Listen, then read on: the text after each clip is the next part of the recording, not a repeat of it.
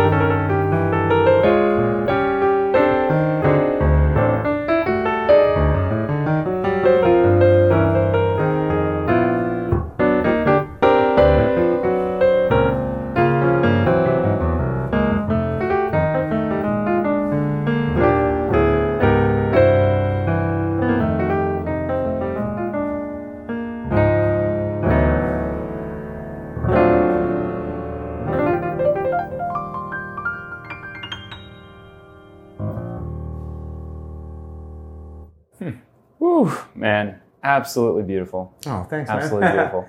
Loved it.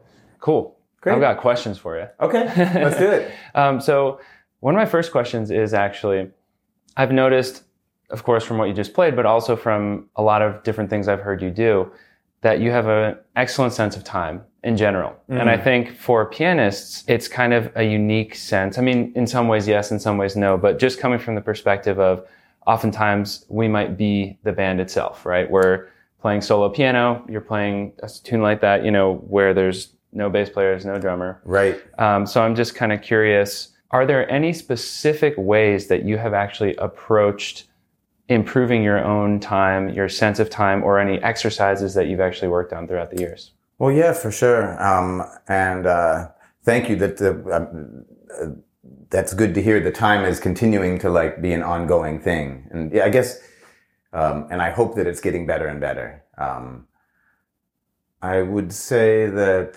it's really important for any musician. It, especially, it can be easy for piano players to sort of like feel like they're relying upon the bass and drummer. Um, and like, oh, you know, once they've got they've got it together, I'll just jump in. And then um, finding ways for us to really inter- have our own inner drummer awake is is a really important aspect of it. And one of the things that I talk about all the time is, a, is it's a pretty simple exercise, which is something that um, my uh, I have, I have a piano teacher who I got to study with for many years named Sophia Rosoff. And she had an exercise that she would have people do where you would take what you were playing in your left hand, put it in your feet, take what you were playing in your right hand, put it in your hands and tap it out. Taking the, the two hands of the instrument and really like turning yourself into a drummer with that.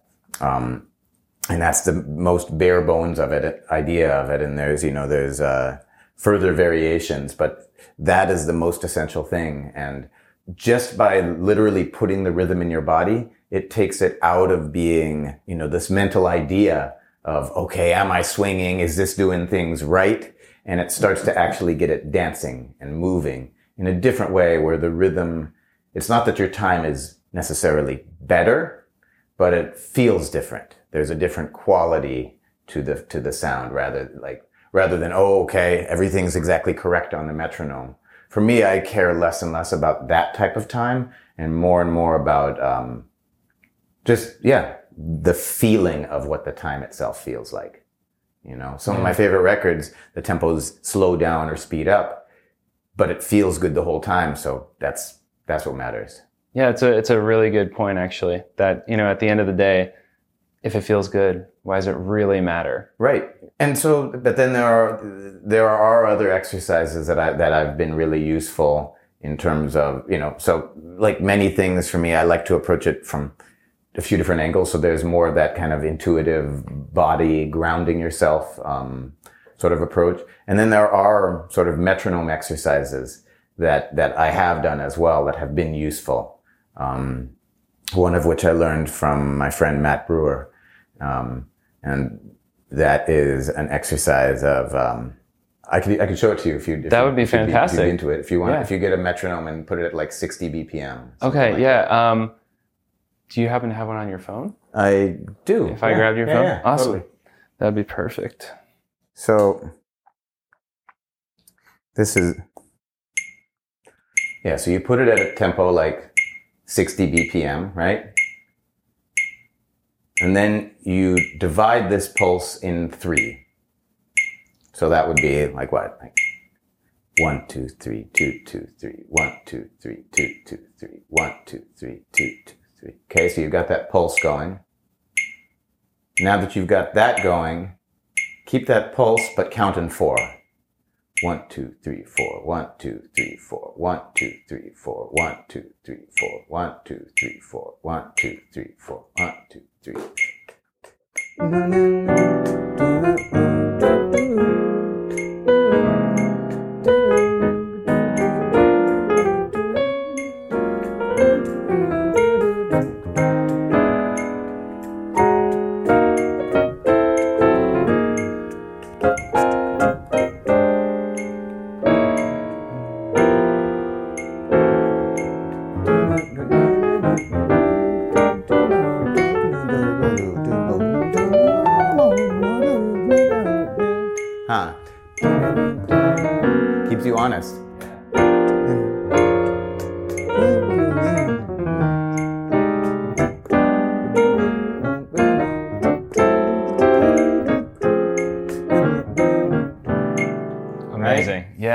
Simple exercise, it, and it feels different in a different way than like having your metronome on two and four, Right. or something Yeah. like that.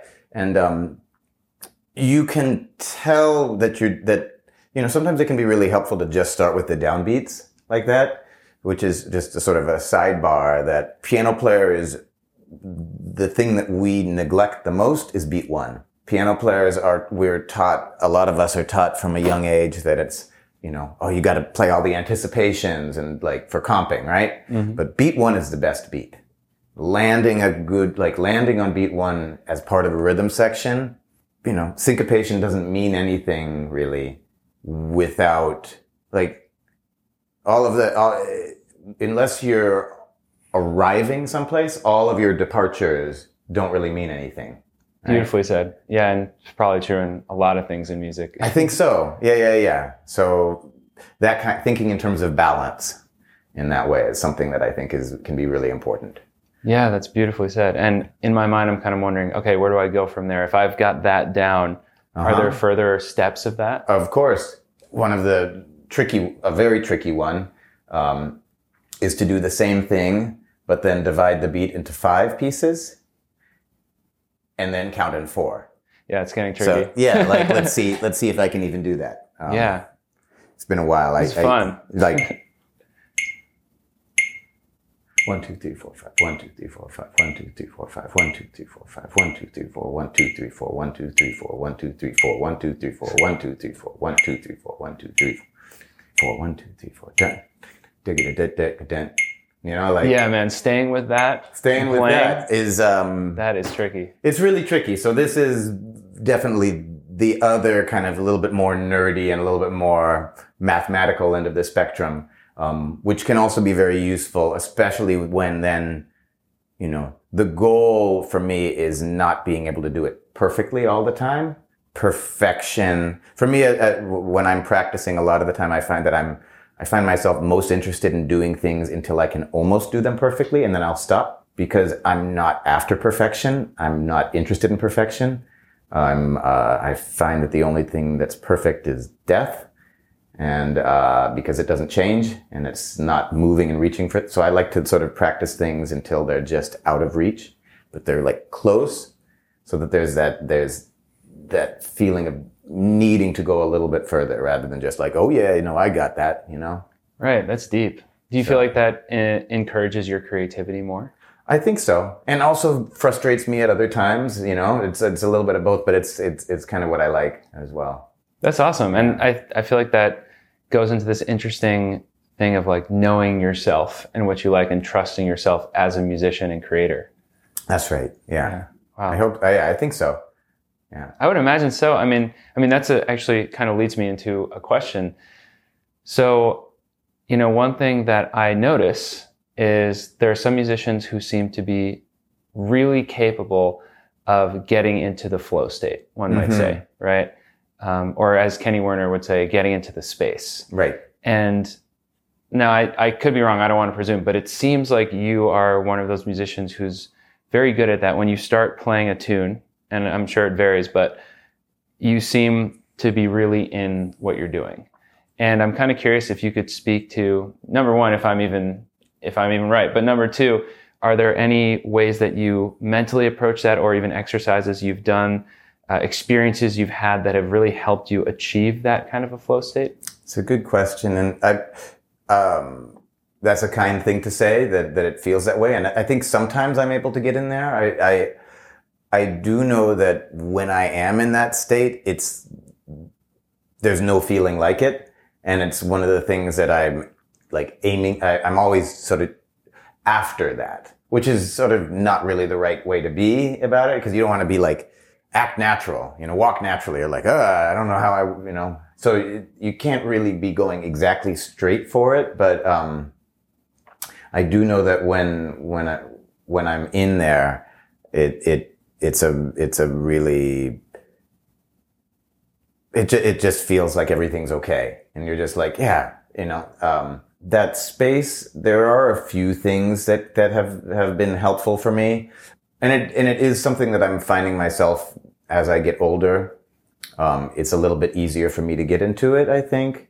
Um, some of that comes from just, uh, not judging myself as I'm playing as much as I used to, where I used to like, um, especially younger, like be in my head, like, oh, is that good enough? Am I swinging enough? Is it interesting enough? All of these sort of like this sort of constant mental chatter, um, that has a way of, uh, just disrupting any chance that you have. You know, it's, uh, it's hard enough to get into the flow state without the chatter. Um, so just getting a little bit older and I don't know if this sounds weird, but caring a little less, caring a little less about any individual performance. Sometimes, or like, or a better way of putting it is like about how I as an individual sound in any particular performance. Um, and just be, it helps me to actually let go of the pressure and the expectations that I, that I might place upon myself. Um, and then have a better chance of getting into that flow. Other things that are helpful when you can remember to do it, or if you, if you notice that you're out of the flow state, you know, which is often a very common thing where we're playing and uh, maybe you've had the experience of it's almost like uh, feeling like you're seeing red almost, Definitely. right? You're just like, ah, I got to do something. Ah, it's my solo. Make something happen, right? Absolutely. Right? Uh, everybody's counting on me. I, am supposed to be the guy now, right? right. And, uh, when I notice that that kind of uh, mentality creeps up, sometimes it gets the better of me. Um, but there's a couple of tools that can be helpful um, if you can remember that they're available. Um, some of them are really just like basic mindfulness things, but it can be as it can be as simple as paying attention to the way that the keys feel as they're coming into contact. So rather than thinking about like, oh, do I have a good touch or what notes am I going to play? Just like, oh yeah, the actual physical sensation of your hands coming into contact with the keys. What does that feel like? Or um, paying attention to um, having some part of your attention just focused on your breath, especially like the inhale and the exhale through your nose. Or paying attention to the way that your left foot is uh, touching the ground. And, uh, you know, the, these sort of things that bringing your attention to something concrete and physical can have a way of pulling you out of that realm of uh, just the mental traps that we find ourselves in so much of the time. Yeah, those are those are really great suggestions. Mm-hmm. Uh, I know what you mean too about it coming from mindfulness, right? Mm-hmm. I guess the breath is the simple go-to way of just putting your mind on something else. Yeah, and uh, that makes so much sense. I, you know, other things that come to mind to me are also things just like I feel like there have been times when I've played best when I actually made the conscious decision I'm going to focus completely on the drummer. Of course. Something like that. Don't even think about what Don't I'm playing. Don't care. It doesn't matter. Doesn't matter. Anything can come out, right? That's right. Yeah, yeah. there's there's um, definitely there's some wisdom there um, in yeah just letting go of the attachment to what you're doing.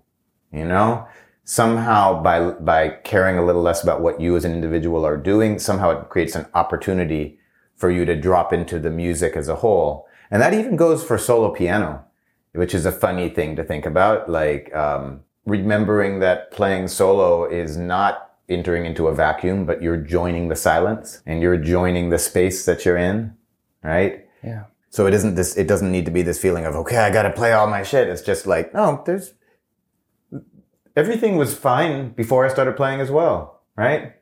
Like I'm joining this party. The party's already happening, whether or not there's music happening, right? Yeah. That's, that's beautiful. I love that idea. Reminding yourself everything was fine before and yeah. it'll be fine now. Yeah. I think a lot of students that I work with, especially earlier improvisers, feel the need to constantly fill space. Yeah. And I think that thought right there, it would be fine if you played nothing. Totally. The music would still be fine. And then other people would feel space yep. to do their thing. You know, it's, it's a funny thought. Yeah, yeah, yeah. Well, cool. Um, switching gears a little bit. Sure. I noticed that your left hand is very alive mm. when you're playing. And you're doing a lot of really interesting and unique little answers to your right hand, one might say. And so I'm kind of curious where some of that is coming from.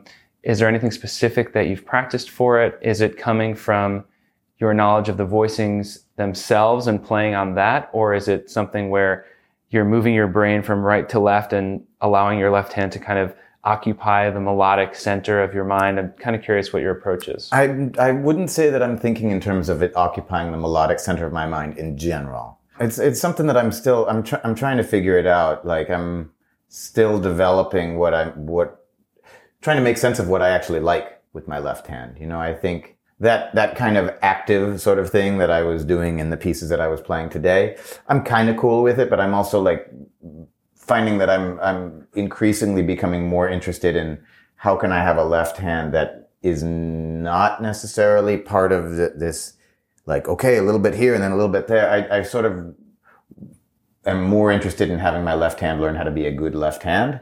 So yeah, it's an interesting thing. The things the things that you're picking up on and you're like, oh yeah, that's cool. I'm just like, yeah, been doing that for a minute. Maybe I'm ready for a for a change. You know, there were periods where I worked on having like developing sort of melodic independence in the two hands. Um, a lot of it is just you know from doing you know exercises that are like fake stride things like that not exactly doing stride but just sort of trying to control two different instrument regions of the instrument sort of you know somewhere in the low register and somewhere in the middle register with a chord bass note and chord doesn't need to actually be stride but it can be um, sort of playing a note here, playing some chords here, and then like, okay, well, how am I going to get back down? Like hmm. then the lines sort of come in to fill that gap just Got as it. a way of like navigating between those those two spaces. Interesting. Um, okay. And would you mind demonstrating for I'll a second? try. Yeah, let's see.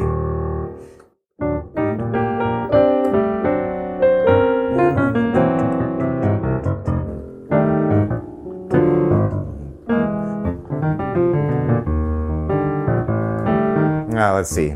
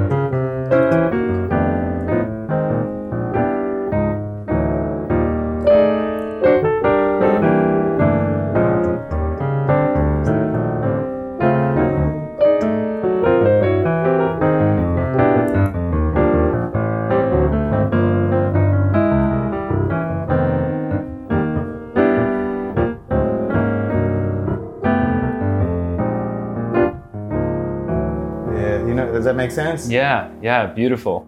Very cool. So you're, in a sense, you're turning your left hand into a bit of its own entity. Yeah. And you're kind of allowing it to fill a few different roles at once, which in a way actually makes it feel like instead of doing all these different roles, it just becomes kind of almost like one very supportive rhythm section player or something. That's yeah, that's kind of the idea when it's working properly. You know, when when when I feel like that's working most effectively, it's um you've got the chorale that's happening here and you've got the you've got the bass and it's like all all sort of starting to work together. Yeah beautiful. And so one thing i just noticed was the melodicism of your right hand as well in terms of how you were keeping that kind of top line on your voicings. Yeah. Now i don't actually know the tune you're playing uh-huh. but um, were you just playing the melody to the tune, or were you doing more improvised? So. I was doing more improvised. That's what I thought. Yeah. Yeah. Um, this one's called "Yeah, I'm Getting Sentimental Over You." I'm getting sentimental over you. and over it's, yeah. um, I got obsessed with that song because there's a Um, I think you can find it on YouTube. You used to be able to find it on streaming. There's a recording of Thelonious Monk practicing. It's, it's sometimes you can find it listed as Monk the Transformer. Um, and he is obsessively practicing this tune. Um, and you hear him working every single voicing out. So in case anybody ever thought that something from Monk was like, you know, that those chords were accidental in any way, that was every voicing that he was putting together was super deliberate and thoughtfully constructed to get the feeling that he was going for. And it's really wild to hear him sort of slowly working that song up to speed. Wow. Um, and so that is I, fascinating. Yeah, it's really cool. And so I, I also got obsessed with that song once I, um, once I heard that. Amazing. That's great. Yeah, I gotta take a listen to that song. Yeah. But um, yeah, so that brings me into then my question about your right hand. So I'm curious, how do you approach voicing a melody like that? So you were playing an improvised melody essentially, and I was hearing all sorts of stuff. You know, I, I heard probably some block chords, drop twos, th- those Right, classic right. Yeah. things, but a lot of variations and some nice clustered voicings and I'm just kind of curious if there's a specific approach you've taken, or if that's just all the culmination of all your knowledge. It's much more the culmination of all of it, and it's a it's a combination of yeah, doing some of that, um, you know, doing doing your homework and like. I, I never really like went that deep into studying like super specific like here's drop two or you know or all the different versions of it but I did do the homework of like you know trying to understand where Barry Harris was coming like the, his his concepts and understanding the way that the diminished chord functions in like really magical ways. And then a lot of it is also just um, experimenting with grabbing shapes thinking in terms of shapes rather than the notes themselves. So um, allowing myself to splash around and not like being like, okay, I'm gonna, I'm going to voice this melody, not with such and such a, the correct voicing, but just with like this note, I, I'm gonna follow the melody of that being on top, and I'm gonna, you know, play with the shape of say like one, like a, cl- like something of a cluster at the bottom and then a space in between, for example, like, um,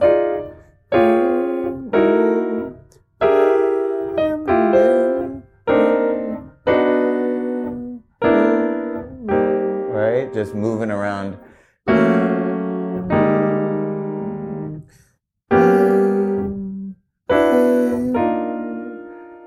Thinking like less in terms of like what's the correct thing to do and more just like, let me just grab a fistful of notes and then, yeah, sort of allowing the wisdom of the hand to help to guide things. And so it becomes simultaneously like using muscle memory to your advantage and then also getting outside of the realm of what feels familiar by just allowing yourself to play something that you don't know what it's going to sound like. And then all of, all of that over time starts to inform what feels available and what you can hear. Um, and, uh, start, you know, just splashing around without attachment to whether it's good or bad can give you the, uh, opportunity to, and doing that, you know, very importantly, while also then going back and being like, okay, I'm going to force myself to play only these chord tones, you know? So the, the combination of like total freedom and like being fearless and like, I'm just going to grab a, a, a handful of notes. Doesn't matter what they are. I don't know what they are. And then, then balancing that with sort of rigorous, like I'm just going to play shell voicings in my left hand, for example, or, you know, going to play kind of four note rootless voicings kind of thing, that, that sort of thing. Yeah, that makes a lot of sense. And it makes me think of a certain type of practice that I talk about on my channel, which is just diatonic practice of shapes and voicings. Yep. And so if you can visualize what's happening on the piano really well, you can visualize, you know, oh, I'm, I'm kind of moving through this chord change. I think you maybe, and correct me if you disagree, but maybe you kind of develop a combination of a visual and auditory sense of, you know, oh, I'm, I'm playing, you know, in D flat. You know, this kind of, Yep. wow, that sounds nice and bright. Yeah. Um, and then you kind of, you know, get the different shapes. Then you can kind of take that little shape and do some stuff with it. So it's kind of a does, does that Yeah. align with how you approach it a little bit? I'd, I'd say so, um, and it's sort of like under, yeah, understanding understanding the topography of of whatever sort of sound world, whatever key you might be, just sort of like the feeling of it, um, sort of both in terms of you know just like the grounded within the scale, but then also like what feels like it's within that sound world that maybe doesn't fit under the, into the scale, but could, but like could be, you know. Hmm. Um, let's see if I can explain that a little bit more in like in C major, for example. Like, because so of course, like the the you know the Barry Harris stuff we learn about is, and it's it's it's something that's so interesting because for me, I went through a, a period. I, I I was lucky that I got to study with Barry um, when I was very young. Like he was teaching at a at a summer workshop that I went to at Manhattan School of Music when I was about 14 or 15. So I learned a lot of those things at a very young age, and then went through in my like late teen years into like mid 20s a period of just like nah that's just old stuff. I don't want any of that. Like i'm trying to find a new sound. And then um, over time sort of realizing that that had grown kind of anemic and i was missing the blood in the harmony. And um, so but you know barry's you know the most fundamental thing is way that that that adding that note between the fifth and the sixth just sort of like opens up this, the the possibilities of what's available. I mean, just in terms of uh, thinking of like you know, if you're thinking in C major, right? Um, like what triads do you have in C major? D minor, E Yeah. minor, Exactly. major, G major. Uh huh. You have the B diminished. You have B diminished, yep. Now, if you add the flat six or the sharp five, how, what? So you have seven triads in like C Ionian, right? Hmm.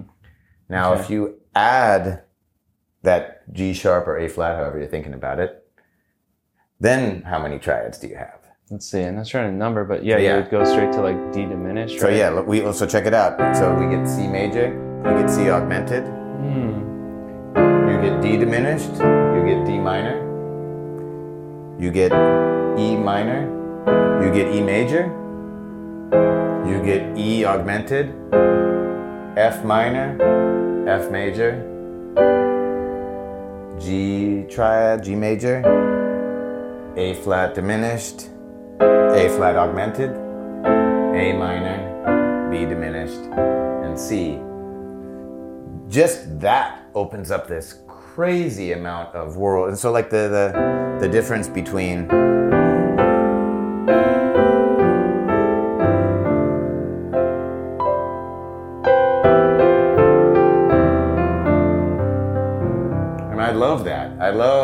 sort of the pastoral feeling. But adding that, that other note doesn't take that away. It just adds another you can still go there but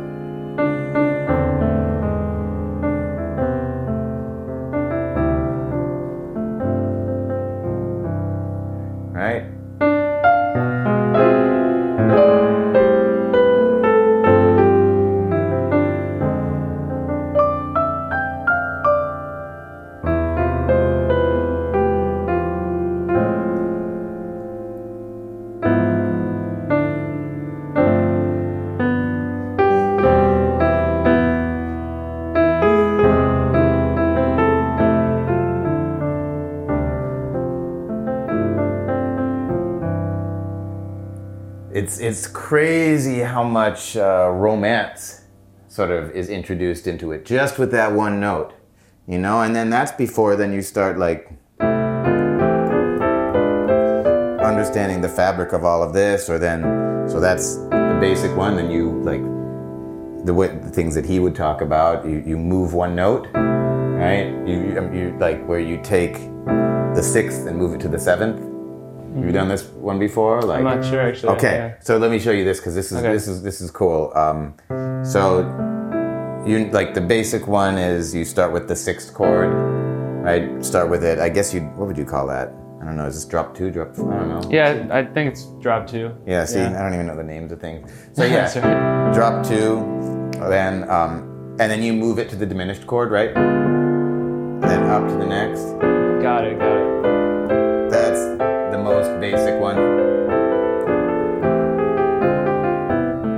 Right? Cool. Now, take that A natural, move it to the B. Make it a major seventh chord, right? Do the same thing. And then move each note to the next note. Wow, but with the diminished. With Voicing? still with the diminished, um, basically running it through that same scale, right? Mm-hmm. So, yeah.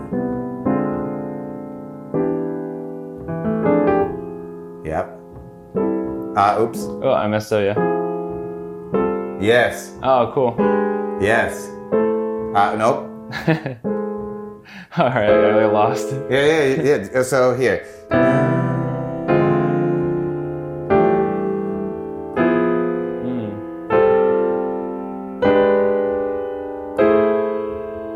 Wow. Very cool. Who knew that that was all in C major? I've never, Right? I've never done that before. Yeah.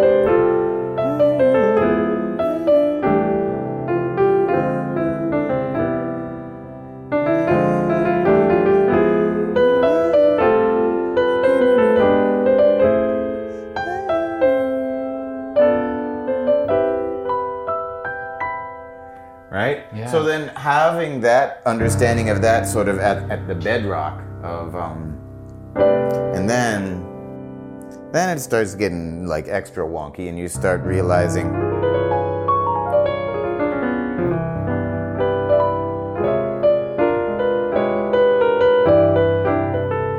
all of this stuff becomes available inside of the C major in a way that um, all of a sudden the things that you maybe thought sounded like they were outside the scale, it's maybe you just had a limited view of what C major mm. was. Like, you know, who knew that C major can also include B flat?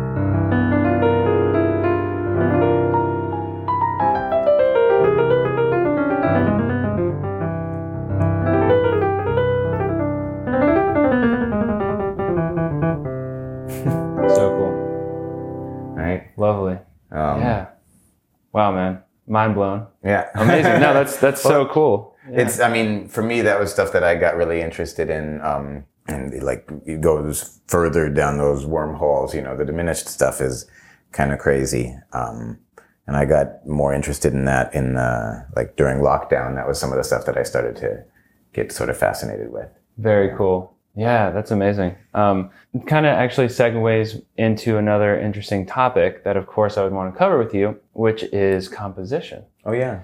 So, one thing that I just noticed just in our kind of theory nerd talk here, I noticed that melody seems to be always of the utmost importance to mm-hmm. you. And I think that maybe for me personally, I feel like a particular amount of emotion come from mm-hmm. you when you play. Like when, when you're just playing these little examples, I feel it, you know, hit me. Mm. And I can't say that that's typically true actually. Um, and you know, I realized like as you're doing all of this, even when you're demonstrating a voicing thing or you're demonstrating this or that, there's always a melody on top that you're, you know, literally singing and right, it's right. beautiful. So I'm kind of curious, maybe two part question. Number one, do you have any thoughts on kind of your own approach to melody and melodicism? And second part will then be, I guess, going into composition. Maybe that can just be a separate question, but really, how do you um, get started maybe with a, a composition? Um, I mean, there's so many different angles for both of this, for both of these uh, questions. Um, I would say that for, well, I mean, singing itself, there's like, there's no, there's kind of no substitute for like learning what it is that you would want to sing, right? And then sometimes actually just practicing singing, you know, that could be singing along while you're playing, but it's, I find it even more valuable to sing not just while you're playing to like even though it sort of like puts you out there in this way that sometimes as you know piano players or you know non-singers we don't really feel comfortable putting ourselves out there in that way. But it's it's a really valuable thing to just spend time even if it's just singing against a drone you know? Even if it's just um, even if you're like not feeling comfortable singing a song just getting comfortable like occupying space with your voice um, getting a drone going and singing along with the root or the fifth and then sort of gradually branching out from there to other scale tones. But you know when you're joining the root or the fifth of a drone um, you know it's much easier for you to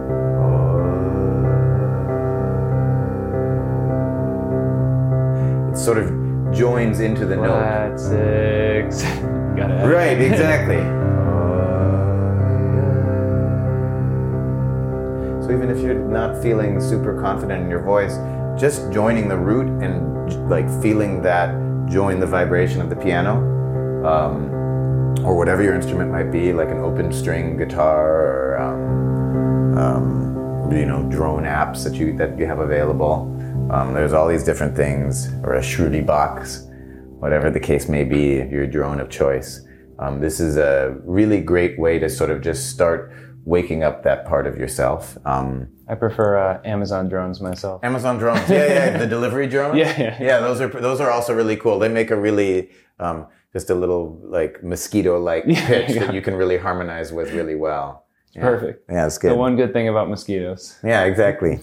um, let's see. Um, composition. That's a that's a whole can of worms. Um, I'd say that so many of my songs start as games. I find that I that having restrictions is very helpful for me. Um, and if I've got like a wide open canvas, sometimes I just don't know where to begin.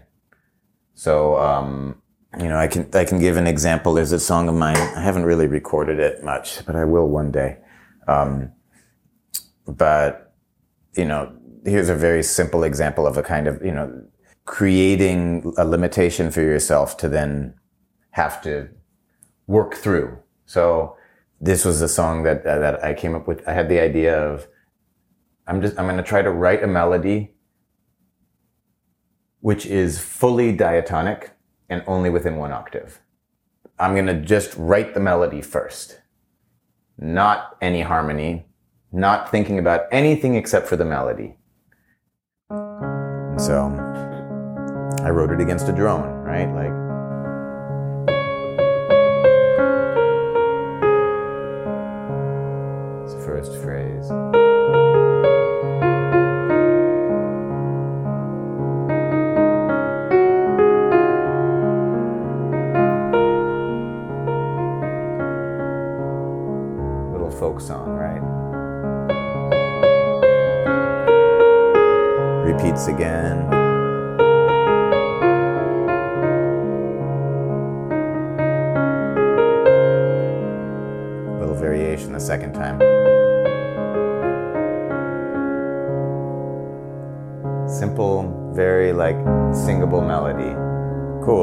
from there, then I'm like, okay, well, the melody's diatonic. That doesn't mean that the chords need to be completely, fully diatonic in that sense. So.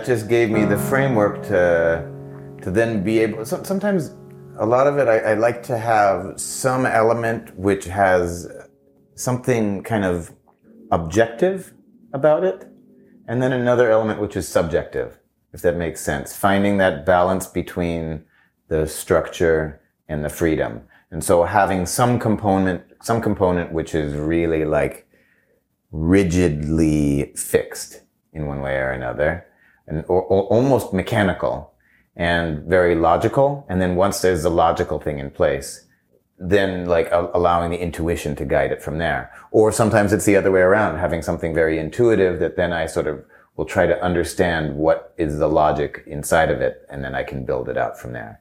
Um, my composition process, I wish I could say that it was fast and that things flow, but it is not. And oftentimes it is my, the, the simplest sounding songs, which take the longest. Um, because, um, yeah, when you're writing a song which is kind of like stripped down and has that song like aspect, every note matters in a different kind of way. Um, in a way that can be a little bit easier to hide if you're writing sort of like highly complex, you know, music, you know, where just a whole bunch of stuff. You're just like, oh yeah, you know, that's cool too, you know, but like there's a, there's something that I really um, enjoy and also get frustrated about with the sort of the challenge of reducing songs ultimately down to what's essential while hopefully also like keeping what is interesting about them as well. Mm. Um, yeah, it's uh, that's an important process, I would imagine. It's kind of like you know taking a, a set of lyrics and going backwards and saying, you know, what does this line mean to say? What right. does this line mean to say? And you probably undoubtedly find, unless you're picking apart some incredible lyricist, at least I've done this with my own lyrics, you know, you pick them apart and you're like, oh, these lines are kind of saying the same thing. Right. Or right, this right, isn't saying what I meant at all. And, and are you kind of yeah, saying sure. the same thing? Absolutely. Um, and then, you know, you got to be careful that you don't let the editor in too early in the process. Because sometimes if you get the editor in the room um, before you finished writing, then you're analyzing everything as you're trying to write it. And then it's sort of, in some ways I'm contradicting myself, but um, there is, there's like a part of me which is analyzing as I'm writing, but it also, you got to be careful that it doesn't paralyze either. The right? creative process. But it doesn't yeah. paralyze the creative process where you're not like, okay, not good enough, not good enough. Then it's like you, where you're having to justify every single thing that you do. Or it's like, oh, yeah, the, okay, is, is that really necessary? Well, is any of it necessary? Not really. Like, you know, um, yeah, for me, I think that process of generating things and then going through and culling. There's, there's an interesting thing for me. Um, a lot of my composition, for better or worse, I write a lot of my music without writing anything down until the very end. Um, and I make tons and tons of voice memos as I'm uh, as I'm composing, and I go back and listen to them some of the time but other times I just will forget to actually go back and listen to them. But there's an interesting thing that happens, um, which is that that leads to me definitely forgetting a lot of good ideas. It also leads to me only remembering the ones that are memorable. So it has a way of like, yeah, just leading to melodies which by definition are memorable to me. You know, the little fragments of songs that feel like they're sticky enough for me to remember without having written them down are the ones that I most often end up uh, coming back to and developing. And th- there's like something really essential, and like a kernel of something there. Um, you know, like any process, doing it always the same way every time is not really advisable. So um, there's other times where I'm just like, you know what? I'm tired of doing it this way. I'm just going to write down the first thing that I play that sounds good. And I'm going to just keep on going from there.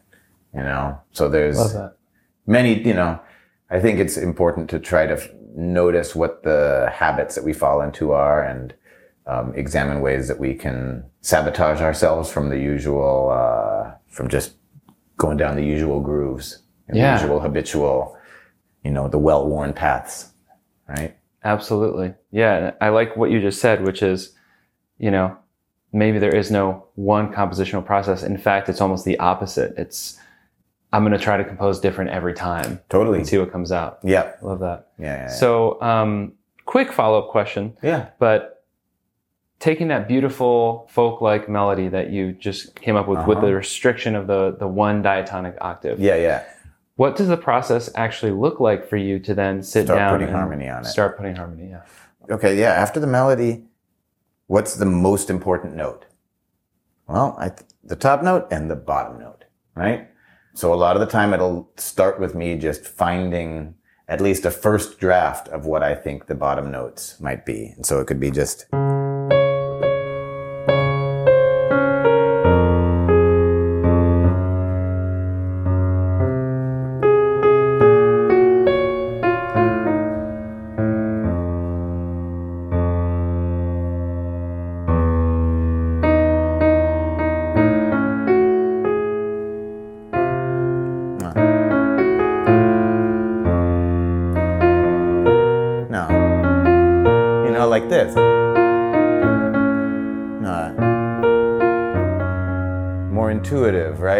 thinking about necessarily, is this the right harmony? Or what, what does this harmony mean? Just like,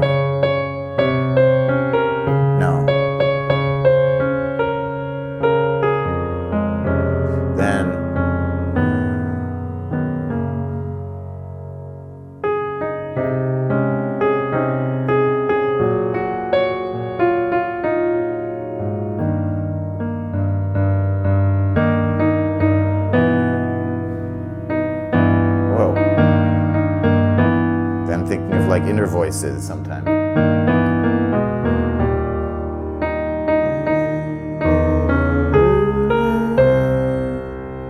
and not following you know sometimes you, you get these rules. You're like oh you're not supposed to put the same note in the top as you have in the bottom right? Like you you can create these things for yourself that you would it's it's and it's it's funny things. Like we forget to do that. We forget to play that we can play the root of a chord on top. Of course we can so many melodies of the songs are written with the root on top like it's, i don't know it's like funny sounds great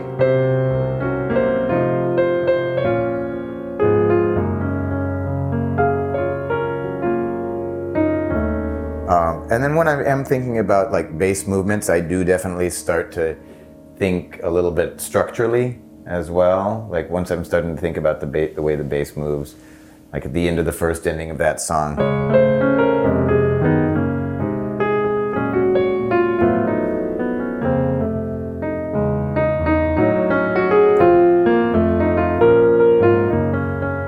First time at the end of it, it goes from this G flat major to the A in the bass, right? Um, at the end of it, the very end of the song, it goes um, down by a major third in the bass.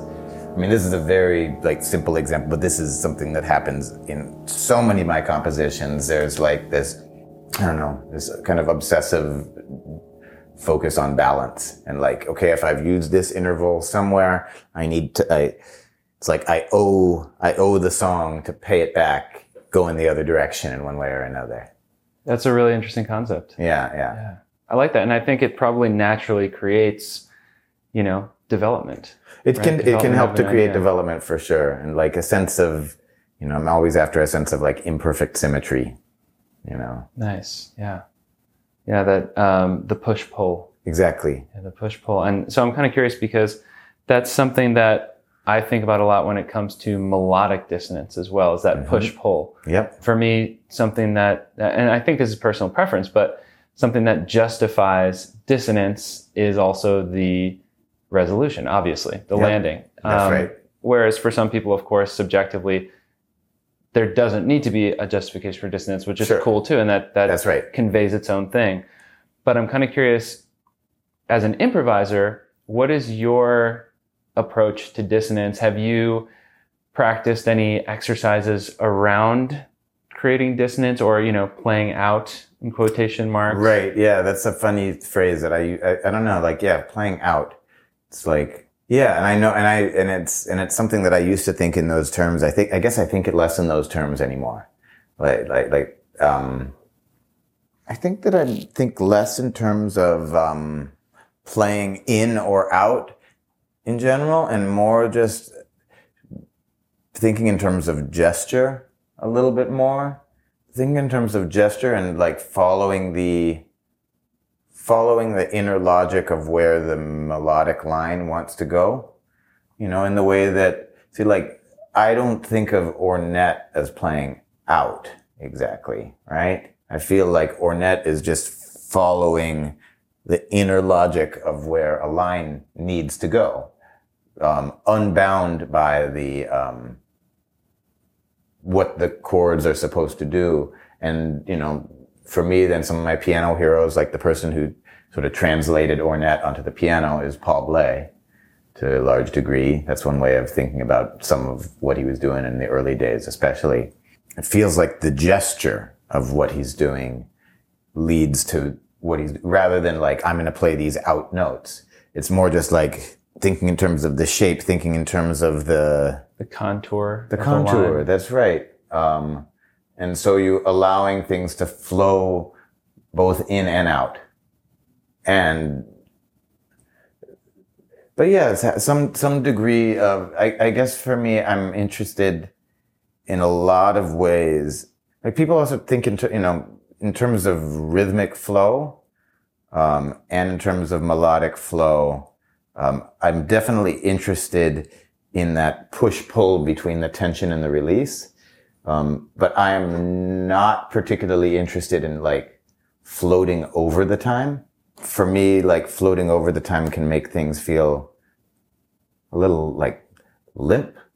You know, like it, it sort of has this lazy, non-committal thing at times for me, where it's like the, you know, a pair of sweatpants that the elastic has just been stretched out too much and it doesn't really but what I'm, but that actually, I mean, that's the word that I, am actually after. What I, what I'm, I'm not into being like floaty or playing like out, but I'm into having an elastic sense. In other words, coming from grounding, Coming from grounding, able to- elasticizing it. like, let's, let's stretch this out and then be able to snap right back in. Right? Love that. Um, Great analogy. Yeah, being able to like uh, push again, pull in out of the harmony. Sometimes you keep it, keep that tension out, you know, but it's never without this, like you knowing this feeling of like it wants to come home, right? Even if you don't deliver that, like, but I often really like to. I like to have that feeling of um, stretching it out, and then and, and, you, you, I hear that in so many of my favorite musicians and so many of my favorite improvisers. It's all. It's not like there's this clear thing of um, okay, I'm starting my solo and I'm gonna start kind of inside, and as we get going, I'm gonna start playing more notes and get more and more out, and like that's not the way that I actually the people that I listen to that I like. That's not how they sound. Actually, it's but it's a thing that sometimes young musicians, I feel like we get this idea of that's how it's supposed to go, that it's this sort of linear development. Whereas the, the musicians that I actually listen to, it's sort of from the beginning of the solo, it might be, it, the most intense part might be the very beginning. Right? And doesn't need to develop in this, um, predictable sort of like climbing the mountain kind of way. Like you can have that elasticity and that, that pushing and pulling against things all within, all within like not just in this um, sort of that pre-packaged like okay I know what I know what this so you know that you, you know what I'm talking about right Yeah, absolutely. I mean, I, I think I'm guilty of still doing it a lot. of course But also, you know, as you said, right, having the elasticity to pick up on the energy of what people are doing. And uh, it's funny, something that sometimes drives me a little crazy is when the rhythm section will automatically, before I've even really started soloing, automatically just bring it right back down to, Totally. to zero. And it's like, Yeah. whoa, how do you know that I wanted to, right you know, I wanted to do that? oh I know and it's and it's um it's like that's something that can be a bit of an you know that that people think that they're doing piano players a favor by like bringing it down for but it's like honestly a lot of the time i would rather people be struggling to hear the the piano sound itself but have the vibe still be that strong like there's definitely a happy medium where you know you can keep the intensity but doesn't like doesn't need to um, don't need to overwhelm them.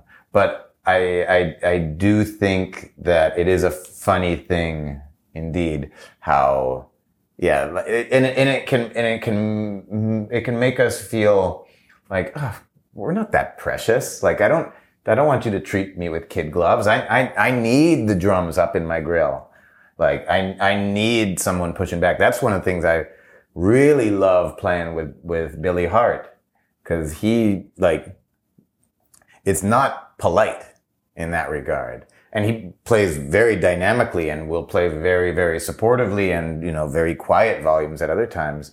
But, um, it also like if we're, if we're in there, when it goes to the piano solo, we're still in there. Like it's not, it's, we're not resetting the stage, you know? Yeah. Just for the sake of doing that. You know, so it, it's, it's just interesting to examine sort of these assumptions that we have about how this music is supposed to go. So much of it are things that we like hear other people doing that are our own age or like jam session culture and stuff like that. And then if you actually listen to the records, it's like, well, it's not really like that. You know, a lot of the time, so many of like, you know, people, people, a lot of the solos are like kind of in and out. People get in, they say what they have to say in a couple of choruses, and it's not like it builds to this incredible frenzy that, that gets house. You know, that's not what is necessarily, I mean, I love like a good, exciting solo as well. Um, but is that the point of music? I don't think so. You're always almost saying the same thing if every solo is that way. It sure is. Degree. Yeah. If, and if yeah. every, if every solo and if every song in the set has the same trajectory, like, I mean, like no no wonder like if if that's what a lot of the music is sounding like no wonder audience members also get bored right like it's like that's not that fun to listen to the same thing like that over and over again so I, I have this uh this weird thing that i like to like to tell people which you know maybe maybe you'll disagree with i wouldn't blame you but i used to when i was younger think of falling asleep during a concert as this really impolite thing. And now I almost think of it as like the greatest compliment. That's cool. I like yeah, it. it's kind of like I, I realize that for me personally, the things that would make me fall asleep is well, the thing is music that I find so um, soothing Mm. that it actually puts me to sleep. So I, you know, I, and this might be a personal thing, but I don't fall asleep because I'm bored. I fall asleep because something has actually legitimately touched me in a way that makes me feel more comfortable with the world and more soothed. Right, right, right. So right. I think it's just this kind of funny thing where it's like there are even solos that go nowhere if we're talking in terms of like the contour of the energy, right? They're just yep. flat, chill. Even like something like Kind of Blue in some ways, there are yeah. solos on there that are, um, you know, it's it's not like this, course, right? Yeah, you no, know, it's, it's not more it's more flat, but somehow do you ever get bored? Not at all. No, no, no. Right, and it's um, it's a really good point. For sure. Yeah, I mean that's that's that's a um, very good example. It's just it's just it's it's something to to it's something to examine um, within ourselves. Just whenever possible, like examining what what like what is this conditioning that we have sort of like is, is it is is what I think I like actually what I like, right? Um, is the thing that I thought I was supposed to be searching for. Like, oh, I want to be a killing jazz. It, is that what you want? I don't know. It's and then at the same that at the same time, it's really I love like just energetic, dangerous sounding music as well. You know, and I and I love there's something you know having been in New York for so long. There's something about sort of the the ruthlessness of this scene in a certain way, the like the the, the cutting thing that can happen here that um, forces everybody to sort of sharpen their tools in a way which can be very useful. to a degree, as long as that you don't become completely consumed with that. So it's like it's it's it's a matter of balance. Like I I need that fire as well. I feel I I want the fire, but I just we don't need to have it every single solo. Absolutely. Right? And if yeah, and if you do, then it doesn't mean that much anymore. It's the same thing. Like if you're playing all upbeats with no downbeats, like who cares? Like what is what are you re- referencing? Like what is this in relation to? Yeah. Where is the ground? Right? Absolutely. Yeah, man. I love it. And I think that uh, applies to kind of everything in life, right? It's the classic lesson of variety is the spice of life to some degree. Um, Mm-hmm. You know, having home, having your home base, but not spending every waking moment in your home base, right? Um, really, really great lessons. Yeah. Um, Good. cool. So, what do you say we do a, uh, a little speed round here? Let's do it. All right, let's go for it. Cool. You ready? Yeah. I don't know. Yeah, let's. Gonna find out. Yeah, let's find out. Um, okay, three voicings that have stuck out to you. Three voicings that have stuck out to me. Okay. Well, one of them's easy because it was one of the first voicings that I ever learned. And, and I'm, I'm thinking of this particularly. So one of my very first piano teachers out in Seattle was a guy named Alan Sanders. And I haven't seen him in a long time, but he happened to be in New York and he came to the show that we did at the Vanguard last night. And, um, so some voicings that have stuck out to me. Some of them are like ones that we probably know. W- one of the first ones he showed me was that classic Kenny Barron voicing. The, right? That sort of the wide, um, fifths separated by, um, a second in the middle. That's just a good, that's a classic. Another one that he showed me, um, is something that I think I still play. Um, and he showed me this for the opening of Body and Soul. And it is what, what I play like halfway through the first measure. So, so, you know, right there's that, you know, people play it like as a B flat seven, right? But what he showed me, he showed me,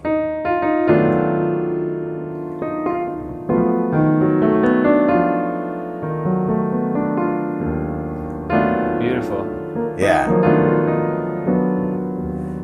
And that showed me something very interesting as well about what, like, that w- that became a lesson in like what dominant chords actually kind of are. Like, that you can think of that as like the the diminished, but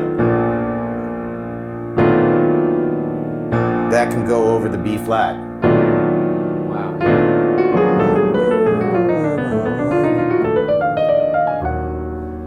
Resolve right back to the E flat.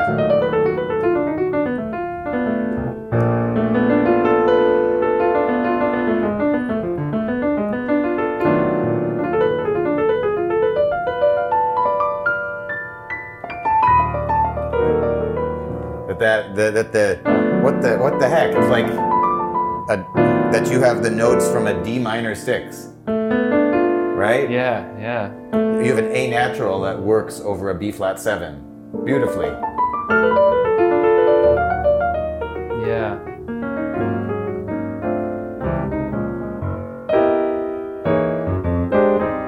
Okay, so yeah, I'm getting der- derailed here. I love it, I love it. Um, oh, well, there's a good one. Um, voicings that I've also that stick out to me. Not sure I can just hear that one.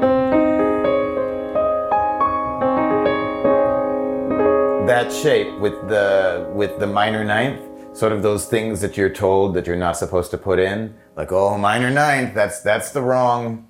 You know, I've I've become really like interested in those sounds and that the rub that you get from them.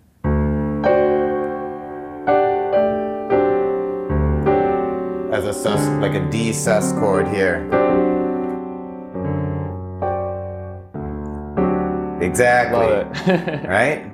Yeah, those that, those are three that just sort of pop into my mind at the moment. Perfect. Yeah, Great answer. Love it. cool. All right, next next question. In being on the road Mm-hmm. with other musicians as a sideman, obviously Terence, Kurt, and whoever else, Yeah. is the how are there any specific lessons that have really stuck out to you? Things that you've learned that could be like a one moment, or it could be an overall experience, but just things that have stuck out to you as lessons learned from being a sideman? Um, there's a tremendous amount of them, and so it's a hard one for me to answer. I can, um, Terence with, I mean, in the time with Terence, there's so much that I learned, which was really like impossible for me to really even put into words because that was just sort of my first chance, like playing music with a band, like all the time. And just what, what I learned with Terence was to be unafraid of taking big risks, to not be afraid of taking a big swing and going for something, even if you don't know what it's going to sound like. Terence was not afraid of the band sounding bad. He would rather us take a risk and be, and do something dangerous than necessarily play it safe. And I learned a lot from that that helped me, um, in a lot of, in a lot of ways. Um, playing with Kurt, I came to understand, I, so I came to T- Kurt's band after being in Terence's band and I came into Kurt's band as like a super hyper interactive piano player. Like I was like, oh, I heard what you did. I'm to answer everything that you did. Like here's some crazy thing I'm to interject. And then Kurt was like, you know, kind of some, after a while, it starts to feel like you're taking a solo during my solo as well. And, and I'm like, oh, that's true. Like, and that's not what I want to be doing. Um, and with Kurt's band, one of the big lessons that I learned was the joy that there is in being part of a rhythm section, in being like holding the fabric of a song together, you know, and just really like treating comping not as something where like you're waiting for your chance to solo, right? But treating comping um, as a piano player, like with the, you know, the care and attention that everybody else in the rhythm section does, right? Sometimes piano players, we forget about that. We forget that our primary job in most bands is to accompany, right? And we spend so much time thinking about how we're going to play cool lines and stuff during our solos or like different techniques, but learning how to comp. And then this has the benefit. If you learn how to comp for other people, you also then can understand that when you're actually taking a solo, the solo isn't even a solo, like solos don't need to be that distinct from everything else. Like you comping for yourself in a way that's engaging, comping while you're taking your own solo for yourself is just as important as it is when you're comping for somebody else. So you throw out a line, you answer it with some, with some comping, right? Um, yeah, just you being a part of the team. So that, you know, those were two, two lessons that I learned early that were very different and both crucial. Love that. Yeah. Amazing. Okay. How about, um, who are some of your greatest musical influences? Doesn't have to be piano, but it'd be fun to throw, throw one or two in there as well. Sure. Um, there's a lot that I always mention, and so I'm gonna um, try to.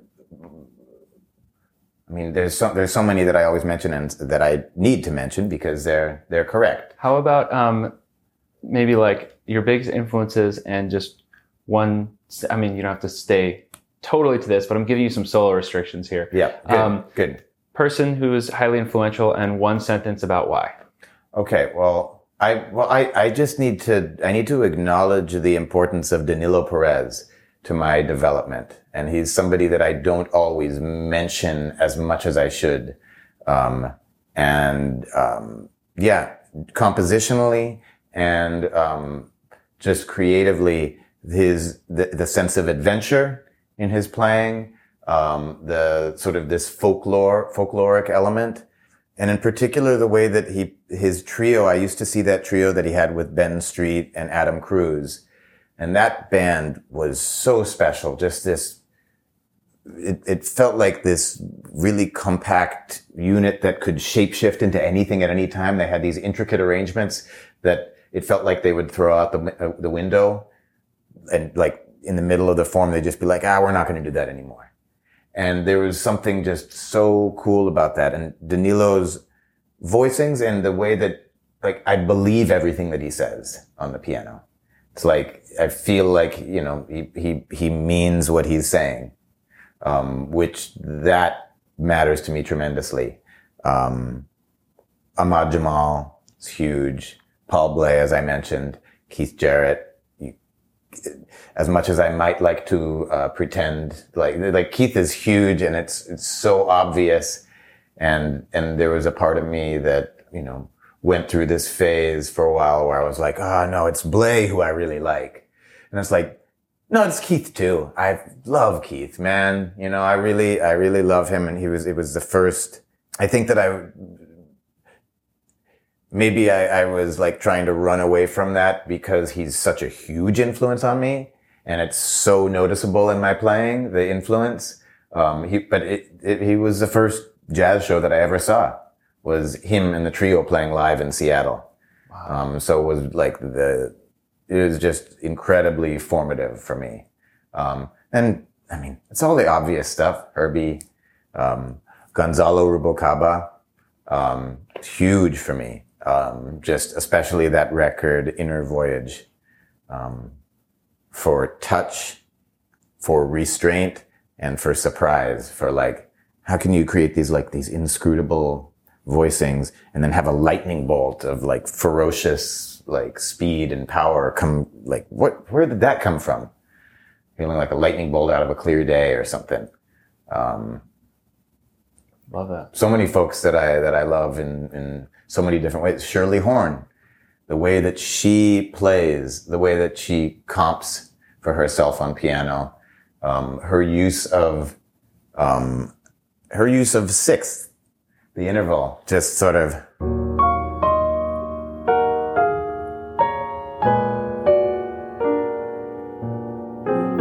she the way that she leaves them like hanging in the air like these little crystalline structures if you check out the way that she comps for herself on any of her records it's so it's really particular and and has had a tremendous influence amazing and that that right there great exercise oh yeah can totally. you just make the sixth the sixth sing. That's right. That's yeah. really hard to say. that is right? a really difficult thing to say. um, beautiful. Um, let's see.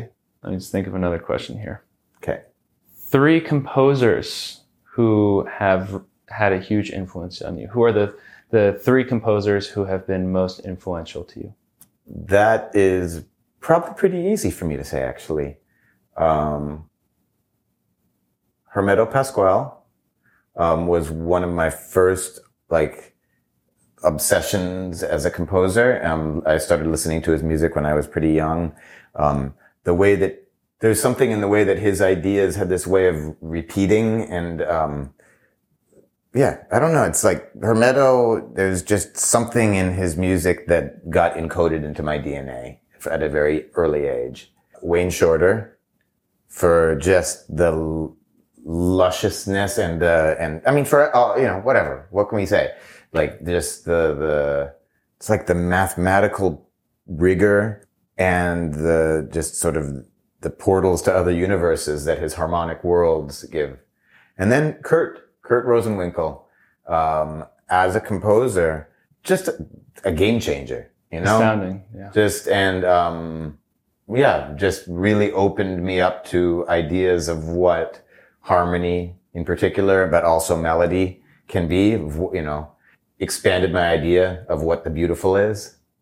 Yeah, I just saw his show at the Vanguard um, last week or the oh, week yeah, before. with the with with all the Philly guys. Yeah, yeah, yeah, it was it was incredible, man. Cool. Some of the the compositions were still like, you know, he's obviously an absolutely mind blowing soloist, but yeah. for me, compositionally, I was just just eating it up, and just you know, he he has this way of taking what somehow simultaneously feels like you're classic swing tune and making it the most uniquely Kurt thing you've ever heard. He's got he's got his own angles. Yeah, for sure. He's a, he's a heavy heavy composer. Yeah, yeah.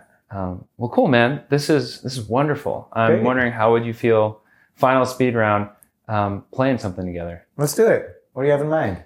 Well, when you start playing Body and Soul, I started to think maybe that would be a good. It's great. I'm into it. Choice. Cool. Sure. Do you wanna you wanna start it off? Two, three.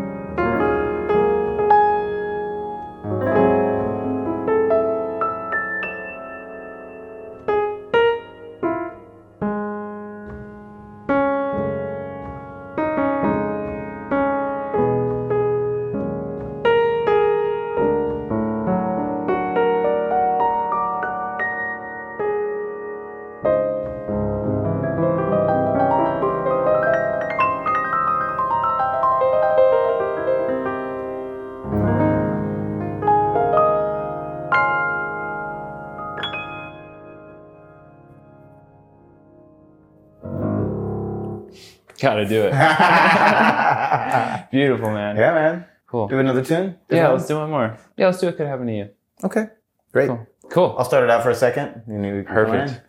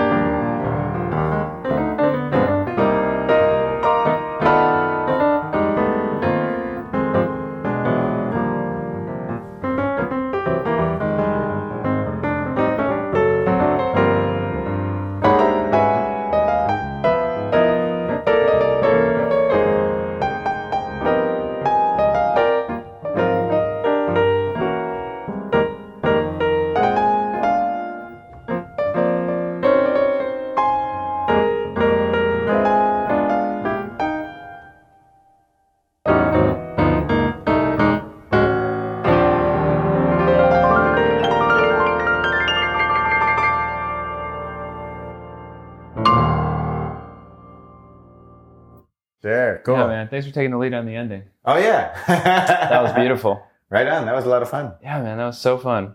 Yeah, I feel like um, playing duo. It's so funny. I like almost never get to do it with the pianist, so I like get more like every tune gets like so much more comfortable because it's Of like, course. oh, yeah, how to stay out of someone else's way, And to- also, I mean, the other thing that I'm starting to like, you know, staying out of people's way, and also like not being afraid to be in each other's That way. too. That part as well. Like you don't want to be too polite. Like it's also, you know, it's two pianos. Like let's not pretend like it's not. I completely agree. Like, yeah, like you know, just make a mess together. It's kind of totally, good. man.